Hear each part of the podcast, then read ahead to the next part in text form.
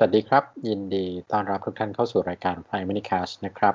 รายการ Prime Money Cast เป็นพอดแคสต์ว่าด้วยเรื่องการเงินการลงทุนและการบิน ผมชิดครับ ครับผมวินครับ ครับแป๊บเดียวอาทิตย์หนึ่งละ เร็วมากอ่าแต่อย่านะอาทิตย์ที่แล้วเราคุยเรื่องไบเดนนี่เขาเซ็นคำสั่งไปหลายสิบฉบับแล้วนะ ใช่ คุณลุงแอคทีฟมากใช้ได้ ครับ วันแรกก็ลงมือเลย ดีดีดีแล้ววันนี้ วันนี้เรากลับมาที่ตลาดหุ้นไทยกันอีกเนาะใช่ครับ ก็วันนี้ก็อยากจะชวนคุยเรื่องที่กำลังเป็นประเด็นร้อนๆในตลาดหุ้นไทยคือเรื่องของฟรีโฟลดก็เป็นข่าวมาหลายวันแล้วนะครับ ต้องต้องต้องต้องเริ่มอย่างนี้ก่อนว่า อยากให้ทุกคนย้อนกลับไปเบสิกหนึ่งว่าการลงทุนในกองทุนหุ้นนะครับ มันมีสองแบบใหญ่ คือแบบ active management ก็คือลงลงทุนโดยที่เลือกหุ้น แล้วก็ตั้งใจว่าจะชนะจะชนะอิงนะครับ กับแบบ passive management คือลงทุนในหุ้นด้วยน้ำหนักแต่ละตัวเนี่ยตามดัชนีเป๊ะๆเลยนะครับก็เลยเป็นสองแบบหลักๆของโลก active กับ passive นะครับ เดิมทีเดียวเนี่ย active มันก็อยู่กับโลกเรามานานนะครับ ตั้งแต่ยุคไหนสมัยไหนนะครับ แต่ว่าหลังๆเนี่ยแบบ passive ก็ได้รับความนิยมมากขึ้นนะครับอย่างเราจะรู้จักดีในชื่อของ ETF ที่เอามาจาก Exchange Traded Fund นะครับ ETF เนี่ยก็ถูกสร้างขึ้นมาเมื่อสักสิบกว่า 20 ปีก่อน ก็ก็กลายเป็นสินค้าที่ความนิยมสูงมากเพราะว่า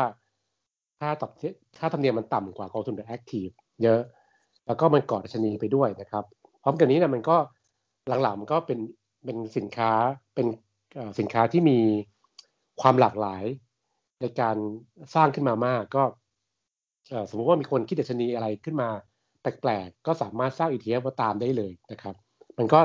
มันก็มีความสนุกตรงที่ว่าคุณสามารถสร้างอะไรก็ได้มาเป็น ETF เช่น อย่างที่ผมทำกองทุนอยู่ก็จะมี ETF ที่ว่าด้วยกองทุนว่าด้วยหุ้นเกี่ยวกับโรบอติกส์ก็คือหุ่นยนต์นะครับ ETF ที่พูดถึงเรื่องหุ้นอีคอมเมิร์ซนะครับ ETF ที่ลงทุนเฉพาะหุ้นที่กับ health innovation นี้เป็นต้นนะครับ ก็จะมีอย่างเงี้ยเยอะแยะมากมายนะแม้กระทั่งเราเคยได้ยินแล้วว่า ETF ที่ลงทุนในหุ้นที่ทำวิจัยเกี่ยวกับกัญชา เฉพาะเรื่องเลยนะครับ ก็เป็น ETF ขึ้นมานะครับ ก็มีชื่อย่อว่าโยโล่นะครับก็ที่ย่อมาจากอะไรนะ you only live once เออ you live ใช่ครับ เก่งมากครับอ่านั่นแหละครับ ก็นี่คือโลกของ ETF ซึ่งหลังๆมาแรงมากนะครับ ทีนี้ก็ปรากฏว่า สินทรัพย์ที่ลงทุนแบบ passive หรืออย่าง ETF เนี่ยนะครับ มันก็มีสัดส่วนมากเรื่อยๆ active เนี่ยก็ลดลงเรื่อยๆนะครับ จนมีการคาดการณ์ว่า อีกสักสองปีนอกจากเนี้ย ตัว passive เนี่ยจะมีสินทรัพย์มากกว่า active แล้วทั้งโลกนะครับ คือรวมกันทั้งโลกเนี่ย passive จะชนะ active แล้วนะครับซึ่งมันก็มีผลกับชีวิตของพวกผมแล้วก็พวกเราเยอะแยะมากมาย ก็คือว่า เวลาเรามีนักลงทุนมาลงทุนในในหุ้นไทยหรือว่าฝรั่งมาหุ้นไทยเนี่ยเขาก็มักจะมาผ่านช่องทาง passive มากกว่า active นะครับฝรั่งก็คิดอะไรไม่ออกหรอกตลาดไทย หุ้นเป็นขนาดเล็กมากนะครับ ในในโลกเราก็น้ำหนักแค่จุดสองจุดสามเปอร์เซ็นของดัชนีหุ้นโลกเขาจะมาหุ้นไทยเนี่ยเขาจะมาเลือกหุ้นรายตัวก็คงทำไม่ไหว ก็อะก็ลงน้ำหนักตามดัชนีอาจจะเซ็ตห้าสิบหรือ MSCI Thailand เป็นต้นนะครับเขาก็มาแบบแนวพาสซีเพราะนั้นพอฝรั่งหุ้นไทยสังเกตว่าเมื่อไหร่ฝรั่งเงินเข้าหุ้นตัวใหญ่จะได้เปรียบเสมอนะวันนี้เป็นเป็นเทรนปกตินะครับ เราก็ทีนี้พอเราเข้าใจธรรมชาติหรือว่าความเปลี่ยนแปลงเนี่ยเราก็ต้องเข้าใจเพิ่มเติมด้วยว่ากองทุนที่เป็น passive หรือพวก ETF เนี่ยนะครับ จะมีคนไกการทำงานคือว่าเขาก็จะต้องทำน้ำหนักหุ้นในในพอร์ตเนี่ยปรับน้ำหนักตามดัชนีนะครับพันถ้าสมมติว่าเรามีกองทุนเซ็ตห้าสิบดัชนีก็มีหุ้นห้าสิบตัวใช่ไหมห้าสิบตัวแรกในตลาดหลักทรัพย์ที่ใหญ่ที่สุดนะครับอ่าแล้วก็เขาจะปรับ ปรับน้ำหนัก ปรับน้ำหนักแล้วก็ปรับรายชื่อหุ้นปีละสองครั้งนะครับซึ่งเขาจะประกาศมาล่วงหน้าแล้วว่าเมื่อถึงวันนี้เราจะมีหุ้นไหนเข้าหุ้นไหนออกนะครับ เพราะฉะนั้นเมื่อหุ้นไหนจะเข้าดัชนี ก็คนก็จะอ่านเนี่ยหุ้นตัวนี้จะเข้านะ เดี๋ยวมีเงินมาซื้อนะเราก็ไปดักซื้อก่อนนะครับหุ้นพวกนี้ก็จะมาจะราคาขึ้นส่วนไหนโดนเอาออกดัชนีก็จะราคาลงนะครับ อันนี้ก็เป็น story เดียวกับ เอเมไทยแลนด์เหมือนกันนะครับ ซึ่งเรื่องพวกนี้มันเกิดขึ้นทั่วโลกนะครับ ตัวเทสลาที่เราเห็นราคาขึ้นมาเยอะในช่วงหลังๆ เนี่ย ก็เพราะว่าเขาจะเข้าดัชนีหุ้นสหรัฐหรือ S&P 500 นะครับ คนก็รู้ว่าจะเข้าก็ต้องไปดักซื้อก่อนนะครับ ก็พอรู้ว่ากองทุน passive เนี่ย จะซื้อหุ้นตัวนั้นก็ต่อเมื่อหุ้นเข้าดัชนีแล้วถึงซื้อได้นะครับเขาซื้อก่อนไม่ได้เพราะฉะนั้นคนส่วนใหญ่ก็จะรู้ว่าอ๋อ เดี๋ยวสมมติว่าวันที่หนึ่งมกราหุ้นกอไก่เข้าดัชนีตัวนี้ใช่ไหมครับ เราก็ไปซื้อก่อนล่วงหน้า พอรู้ว่าวันที่หนึ่งมกราจะมีเงินมาซื้อ ที่ราคาไหนก็ได้นะครับ นั่นคือที่มาว่าเทสลาถึงขึ้นขึ้นไปเยอะอ่าทีนี้เวลาซื้อหุ้นนะครับ มันไม่ได้ซื้อเป็นเงินสดเท่านั้นนะครับ อดีตก็สามารถซื้อด้วย margin ก็ได้ ปัจจุบันซื้อเป็น futures ก็ได้นะครับเพราะฉะนั้น ก็เราก็เห็นเคสเทสลาว่าจะมีแบบ ทั้งบุคคลและสถาบัน แล้วก็ hedge fund ไปไล่ซื้อหุ้นเทสลาก่อนเข้าดัชนีเนี่ย ด้วยวิธีการต่างๆ นานาทั้งเงินสดบ้าง futures บ้าง มันก็สามารถทำราคาหุ้นได้ขึ้นไปเยอะมากนะครับ เพราะว่าพวก futures เนี่ยมันมันใช้เงินน้อย แต่ว่ามันลงทุนได้สัดมูลค่ามากนะครับ อาจจะหนึ่งต่อสิบหนึ่งต่อยี่สิบเพราะฉะนั้นสมมติว่าสินมีเงินไม่เยอะเนี่ยสินก็สามารถจะ ทำกำไรจากหุ้นตัวนั้นเนี่ยได้มหาศาลมากด้วยเงินนิดเดียวนะครับนี่เป็นการลงทุนแบบใช้ future นะครับทีนี้มันก็เลยมาถึงเคสของไทยนะครับเคสของไทยเราก็คงทราบดีว่ามีเรื่องของเดลต้าที่ที่เป็นข่าวร้อนแรงมากในช่วงสองเดือนที่ผ่านมานะครับเดลต้าเนี่ยเดิมทีเดียวอยู่นอกดัชนีเซ็ตร้อยนะครับก็ทำธุรกิจแบบรับแล้วก็เรียกว่า OEM คือรับ รับจ้างผลิตชิ้นส่วนอุปกรณ์ พวกแบบ power supply บ้างนะครับ อุปกรณ์ที่ใช้ในรถยนต์บ้างอะไรบ้าง แล้วก็ก็บริษัทแม่ไต้ไต้หวันเขาก็แม่ก็จะส่งให้ลูกเนี่ยรับงานบางส่วนจากแม่ไปนะครับที่ที่เมืองไทยนะครับ ก็ปรากฏว่าความที่มีคนจุดพลุว่าเนี่ยเดลต้าเนี่ยได้รับงานมากขึ้นรายได้เพิ่มขึ้น แล้วก็ความที่มันมี free float น้อย free float ก็คือ สัดส่วนหุ้นที่รายย่อยถือนะครับ น้อยนะครับมีมาสักยี่สิบเปอร์เซ็นตนะครับ ก็ทำให้ราคาหุ้นขึ้นมาเร็วมากจากไม่กี่สิบบาทขึ้นมาเป็นหลักร้อยนะครับ แล้วก็ขึ้นมาหลายร้อย สูงสุดก็สึกจะแปดร้อยบาทได้นะครับแปดร้อยกว่าบาทนะครับ ก็ขึ้นมาหลายเท่าครับ ทีนี้มันพอมันขึ้นมาถึงจุดหนึ่งเนี่ย มันก็เริ่มเริ่ม มี Market Cap ใหญ่ขึ้นเรื่อยๆใช่ไหมครับ แล้วก็ถึงถึงวันเนี้ยเข้าใจว่ามันก็อยู่หนึ่งในห้าของหุ้นใหญ่สุดในตลาดไทยแล้วแบบขึ้นไปเทียบชั้นกับปตทอะไรอย่างเงี้ยครับ คือใหญ่มาก ทั้งที่บริษัทก็จริงๆ ไม่ได้ใหญ่มากมาย PE ratio ก็เป็นร้อยเท่าไปแล้วนะครับเอ่อก็ก็ต้องบอกว่าอ่ามันก็ทำให้เกิดข้อกังวลมากมายในในผู้ลงทุนทั้งหลายว่า เอ๊ะ คุณมีหุ้นตัวหนึ่งซึ่ง โอเคละมันก็เติบโตดีแต่ว่าเอ่อมันถูกใกล้ราคาขึ้นมาเยอะมากนะครับ หลายหลายสิบเท่าเนี่ยเอ่อจากฟรีโฟดน้อยหรือเปล่า เพราะว่าหุ้นมันน้อยเนี่ย เวลาคนไล่ซื้อเนี่ยโวลุ่มไม่เยอะหรอกแต่ราคาขึ้นได้เยอะมาก อันนี้ก็เกิดขึ้นกับหุ้นที่ฟรีโฟดน้อยหลายตัวนะครับ แล้วต้องบอกสินกับผู้ผู้ฟังว่ายุคอดีตเนี่ย การไล่ราคาหุ้นมันทำได้ มักจะทำให้กับหุ้นตัวเล็ก เพราะว่ามันมันใช้มาจิ้น ใช้เงินสดใช่ไหมมันก็ต้องใช้เงินเยอะกว่าจะไล่ราคาหุ้นกันได้ครับหุ้นเล็กมันถึงไล่ราคาง่าย แต่พอมาวันเนี้ยเรามีเครื่องมืออที่เรียกว่า single stock futures คือสัญญา futures เป็นหุ้นรายตัวนะครับแล้วก็มีบล็อกเทรดด้วยนะครับทำให้นักทุนจำนวนหนึ่งเนี่ยสามารถใช้เงินจำนวนน้อยมาก แต่ลงทุนในหุ้นมูลค่าเยอะมากๆแบบหนึ่งต่อสิบหนึ่งต่อยี่สิบได้นะครับ ก็การใช้เครื่องมือพวกนี้มันก็ทำให้เขาสามารถไล่ราคาเดลต้าได้นะครับแล้วก็มันก็มีอีกจุดหนึ่งที่ว่าเพราะเดลต้ามันจะเข้าดัชนีใช่ไหมครับมันก็คนก็ยิ่งไปรู้ว่าอาจจะเข้าดัชนีแล้วนะครับเดี๋ยวจะมีกองทุนแพสซีฟฟันมามาซื้อเมื่อดัชนีเอาเดลต้าเข้านะครับ ก็ก็มีคนไปดัก ดักซื้อรอก่อน พอรู้ว่าวันไหนเข้าดัชนีปุ๊บ ก็จะมีคนมารับซื้อไปปั๊บราคาไหนก็ช่างนะครับ ทั้งหมดทั้งปวงก็ทำให้เนี่ยครับเดลต้าราคาขึ้นไปเยอะ แล้วก็แล้วก็มีคนกังวลกันเยอะนะครับ ก็มีเสียงฟีดแบ็กมีเสียงวิพากษ์วิจารณ์กันเยอะมากจนกระทั่งสักช่วงต้นปี หรือปลายปีที่แล้วเนี่ยต้นปีนี้เนี่ยก็มีทางกรตก็เหมือนกับได้คุยกับทางตลาดทรัพย์ ตลาดทรัพย์ก็เลยออกจดหมายมาฉบับหนึ่งเขียนว่าทางตลาดกำลังพิจารณาอยู่เรื่องของการปรับปรุงเกณฑ์ฟรีโฟลดนะครับเพื่อไม่ให้เกิด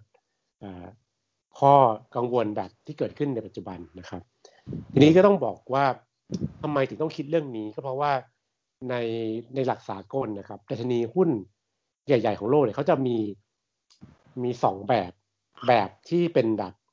ทั่วไปคือเอาน้ำหนักหุ้นมาเป็นเป็นเกณฑ์ปกติเหมือนเซตอินดี x บ้านเรา อันนั้นก็ทั่วๆไป อีกแบบหนึ่งคือเขาใช้คำว่า investable ก็คือดัชนีพวกนี้จะคำนึงถึง free float แล้วก็จะเอาหุ้นที่ free float น้อยออก เหลือแต่หุ้นที่ free float เยอะพอที่จะลงทุนได้ แล้วการไล่ราคาทำได้ยากนะครับ ก็ก็จะเข้าเกณฑ์ดัชนีนะครับ ซึ่งก็ทำให้การลงทุนเนี่ยมันมันคล่องตัว มากกว่า แล้วก็มีเหตุผลมากกว่านะครับ ก็คิดว่าตลาดทรัพย์เองก็คงดูแนวประมาณนี้ว่าเอ๊ะเราจะเอาแนวคิดเรื่องของ investable index ก็คือเอาหุ้นที่ลงทุนได้จริง ๆ มีฟรีโฟดมากพอเนี่ยมาพิจารณาดีไหมนะครับ ก็พอสมัยออกมาก็ทำให้เดลต้าเนี่ยก็ราคาลงไปติดติดกันหลายวันนะครับ ลงไปล่าสุดก็ 400 กว่าบาท วันนี้ก็ขึ้นมาหน่อยแต่ว่า แต่ว่าจาก 800 ลงมา 400 ก็ถือว่าลงมาเยอะเหมือนกัน นะครับ นี่ก็เป็นคร่าวๆของที่ผมอยากจะเล่าให้ฟังว่าด้วยความที่ตลาดหุ้นเราเปลี่ยนไปเยอะ มันมี ETF มี passive fund เยอะขึ้นนะครับ แล้วกลไกของพวกนี้มันก็ชัดเจนว่าอ่าหุ้นเข้าวันไหนก็ซื้อวันนั้น มันก็มีคนรู้ แล้วก็ใช้ประโยชน์จากกลไกตรงนั้นตักทางซื้อก่อนนะครับ แล้วถ้าหุ้นมันฟรีฟรีโฟดน้อย ก็ราคาก็ไล่ขึ้นไปได้ง่าย ซึ่งมันก็ทำให้บางทีมันก็ไม่สมเหตุสมผลว่าเราจะซื้อหุ้นนี้ราคานี้ได้อย่างไร มันเหมือนมันไม่มีอะไรรองรับ ก็นี่เป็นคร่าวๆเนาะเรื่องฟรีโฟดที่อยากเล่าให้ฟังนะครับ ครับก็เลยมีหลายตัวที่ได้รับผลกระทบ คือมีมีมีลิสต์อ่า บางตัวก็อะก็จะมีข่าวส่งกันมาว่าตัวที่ได้รับผลบวกจากการปรับ ดัชนี free float หรือตัวที่ได้รับผลลบ คืออาจจะต้องคล้ายๆว่าอะไรอะ มี free float น้อยก็อาจจะมีคนขายหุ้นออกมา อืมอะไรอย่างเงี้ย อืม แต่มันก็ทำให้มันการคำนวณดัชนีมันมัน reasonable ขึ้นใช่ไหมใช่ใช่คือจริงๆ เมื่อกี้ผมเล่าตัวอย่างเทสลาเนี่ยที่จะบอกว่าเทสลาเองเนี่ย มีคนใช้โอกาสในการดักซื้อก่อนกองทุนเข้าเนี่ย มีจริง ๆ แต่ว่าเทสลาไม่มีปัญหาเรื่องฟรีโฟดเหมือนเหมือนเดลต้าครับก็ก็เลยทำให้ไม่ค่อยมีข้อคอรหาเลยว่าทำไมแบบ ราคาปั่นไปเยอะแยะอะไรเงี้ยนะครับ แต่เดลต้าเนี่ยอาจจะเป็นเพราะว่าจริงฟรีโฟดเดลต้าก็ไม่ได้ถึงน้อยมากนะ มันก็มันก็ยี่สิบยี่สิบเปอร์เซ็นอะไรเงี้ยครับ แต่ก็ แต่ก็ความที่แบบมันยังไงเนี่ยมันน้อยเทียบกับขนาดของหุ้นหรืออะไรอย่างเงี้ยมันก็ทำให้ การไล่ราคาทำได้ง่าย ซึ่งซึ่งต้องบอกนี้ครับว่า เวลาเราพูดถึงฟรีโฟลดเนี่ย มันเป็นเหมือนเหรียญสองด้านนะครับ คือคือขาขึ้นเนี่ย คนไล่ราคาก็ไล่ได้ง่ายใช่ไหมครับ แต่ขาลงเนี่ยปดคนจะขายเนี่ยมันไม่มีคนรับซื้อเนี่ยก็ลงได้แรงเหมือนกันนะครับ เพราะฉะนั้นหุ้นตัวที่ฟรีโฟลดน้อยเนี่ย แล้วมันมีมีมีปัญหาเวลาเกิดขาลงเนี่ยมันก็ ก็ลงได้แรงเหมือนกันนะ ก็ต้องก็ต้องเข้าใจภาพตรงนี้มันเราเห็นว่าอย่างเดลต้าเมื่อช่วงสัปดาห์ที่ผ่านมาตอนตอนจดหมายออกมาจากตลาดทรัพย์เนี่ย ก็ลงวันหนึ่งแบบสามสิบสี่สิบาทก็ก็ถือว่าเยอะเหมือนกันกับกับหุ้นขนาดนี้นะครับ ว่าไปเทสลาก็เพิ่งทำ high ใหม่ใช่ไหมใช่ใช่อ่าอ่าแต่มันเป็นกรณีแบบฝั่งรัฐบาลสหรัฐ มีข่าวว่าจะเปลี่ยนอะไรนะ ไปใช้รถไฟฟ้าเออเออก็ตอนนี้จริงๆต้องบอกว่าตอนนี้เนี่ยเราเริ่มมี paper ออกมามากขึ้น พูดถึงว่า เออเราแบบเป็นเป็นแบบช่วงบับเบิลหรือยังนะเป็นแบบฟองสบู่หรือยังเพราะว่าตลาดหุ้นขึ้นมาเยอะมากนะครับ ก็ต้องบอกสินกับท่านผู้ลงทุนว่า อาจจะต้องเพิ่มความระมัดระวังมากขึ้นการลงในช่วงนี้คือ คือเหมือนตลาดหุ้นมันขึ้นมาจาก ข่าวดีจากการฟื้นตัวจากหลาย ๆ อย่างนะ แต่ก็แต่ก็มันก็เราก็คาดไม่ได้หรอกว่า จะมีอะไรมากระทบให้ตลาดหุ้นปรับฐานได้ระยะสั้นนะก็ต้องคอยดูคอยติดตามคอยระมัดระวังเนี่ยอย่าไปตื่นเต้นกับมันมากนักนะครับจริงๆเราเห็นช่วงนี้ก็มีบิตคอยราคาลงใช่ไหมเห็น วันนี้ก็ลงไปสิบเปอร์เซ็นตนะครับ จากถ้าเทียบกับยอดสูงสุดของรอบล่าสุดเนี่ยคือสี่หมื่นหนึ่งพันเหรียญ ตอนนี้เข้าใจว่าสามหมื่นหนึ่งก็ลงมาหมื่นเหรียญก็ฟังดูเยอะมากถ้าหมื่นเหรียญยี่สิบห้าเปอร์เซ็นตนะครับ ครับก็ก็เนี่ยครับก็มันก็อย่างนี้ครับของขึ้นเร็วก็ลงได้เร็ว ก็ต้องระมัดระวังนิดหนึ่งนะครับใช่จริงจริงเราก็ไม่ได้พูดถึงเนาะว่าเรื่องฮอตกว่าฟรีโฟคือเรื่องหุ้น PTOR นะครับ ก็ฮอตมากฮอตมากก็ฮอตแต่ผมพูดพูดไม่ได้ก็เลย ก็เลยไม่เป็นไรเราข้ามไป ก็เป็นว่าเอาเป็นว่า ผมก็เขียนในเพจ Invest กับโปรแล้วว่าก็ก็เออเราก็อดห่วงไม่ได้คนที่แบบชีวิตนี้ไม่เคยมีพอร์ตหุ้นเลย ไม่เคยลงทุนหุ้นเลย แต่ไปจองตามกระแสเนี่ยก็ต้องศึกษาข้อมูลหน่อยนะครับ คือไม่ได้บอกหุ้นดีไม่ดีนะครับ ผมผมให้ความเห็นไม่ได้ แต่แค่บอกว่าบางทีเราก็ต้องหาความรู้ก่อนก่อนจะไป ก่อนจะไปลงทุนตามเพื่อนๆนะครับ คือ hot hot จนทำแบบแอปธนาคารล่มเออนะครับก็ ไม่น่าเชื่อ แต่ผมคิดว่า ผมก็คิดว่าก็ก็ก็คงเป็นอาจจะเป็นส่วนหนึ่งเพราะว่าถ้าใครเป็นสมาชิกบลูการ์ดจะได้ข้อความผมก็ได้ว่าแบบเนี้ยเชิญจองหุ้นผมก็เลยคิดว่าอันนี้ก็ผมว่าเขาก็อาจจะกระจายฐานกว้างมาก คนก็เลยรับรู้ข่าวนี้เยอะมากอืมไม่ตอนแรกผมยังก็ก็งงว่าแบบเฮ้มันจะอะไรขนาดนั้นเลยพอเพิ่นว่า คนที่บ้านเขาเทรดอยู่ แล้วก็หมายถึงว่ามีมีพอร์ตหุ้น ทีนี้ก็อะมีมีมีสิทธิ์จองซื้อในส่วนที่เป็นผู้ถือหุ้นปตทเดิม แล้วก็จะจองซื้อเพิ่มด้วย ทีนี้ก็ก็เลยเห็นกระบวนการการเข้าไปจองคือเขาก็จัดการได้แบบค่อนข้างดี คือแต่มันมันทำให้เห็นเลยแหละว่า มันกระจายไปถึงรายย่อยมาก เพราะว่าต่อให้คุณไม่มีพอร์ตหุ้นเนี่ยมีแอปธนาคาร คุณก็ใส่เลขที่บัตรประชาชนโอนเงินเข้า แล้ว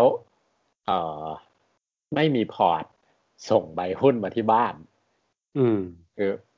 แม่เราก็ไม่อยากจะแซวว่า เอ๊ฝาบ้านฝั่งไหนของเราที่ยังว่างอยู่เออไม่ได้บอกว่าหุ้นดีหรือหุ้นไม่ดี แต่ว่ามันก็น่ากลัวเหมือนกันสำหรับแบบคนที่ไม่ได้แอคทีฟในการเทรดหรือไม่ไม่ไม่ได้ไม่ได้แบบมีเอ่อเรียกว่าอะไรล่ะ ความคล่องตัวในการซื้อขายเปลี่ยนมือ แต่ว่า ก็จะต้องแบบจองหุ้นแล้วก็ถือเป็นใบหุ้นอย่างเงี้ยก็ก็อาจจะต้องแบบ ก็ได้ก็ก็ได้สิทธิ์ในหุ้นนั้นแล้วก็เงินปันผล อืม อาจจะซื้อขายเป็นมือก็ยากอืม อืม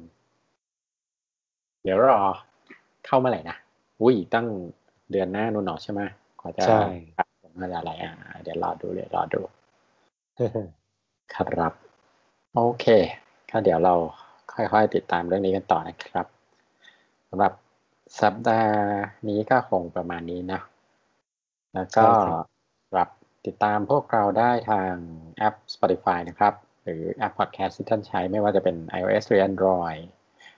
แล้วก็ถ้ามาพูดคุยกับเราก็ทางเพจ Facebook นะครับ f l y m a n c a s t หรือ Twitter at f l y m a n c a s t นะครับสำหรับสัปดาห์นี้ก็ขอลาไปแต่เพียงเท่านี้ครับ สวัสดีครับ สวัสดีครับ